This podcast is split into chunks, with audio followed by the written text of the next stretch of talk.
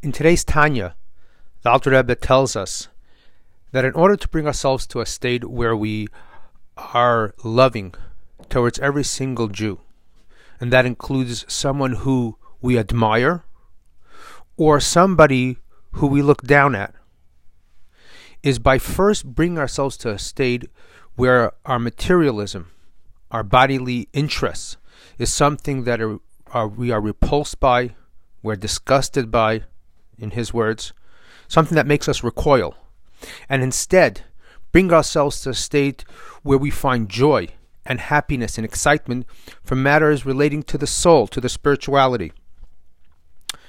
Hearing that, we can say to ourselves, wow, that's that's amazing. Yes, yes. And then get inspired and move on.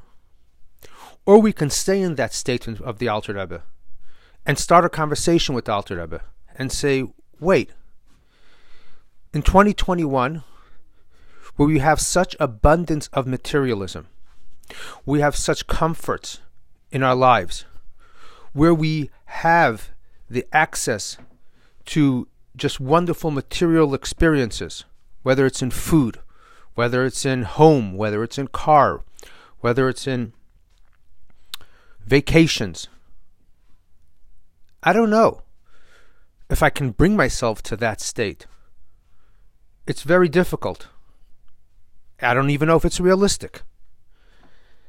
And stay in that moment of reflecting on who you are as a person and engage with that tension that the Alter Rebbe is putting forward to you and saying, well, to bring yourself to a higher to ability of loving, you need to rise above it.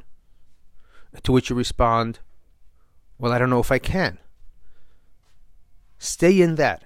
Have that conversation with the Alter Rebbe.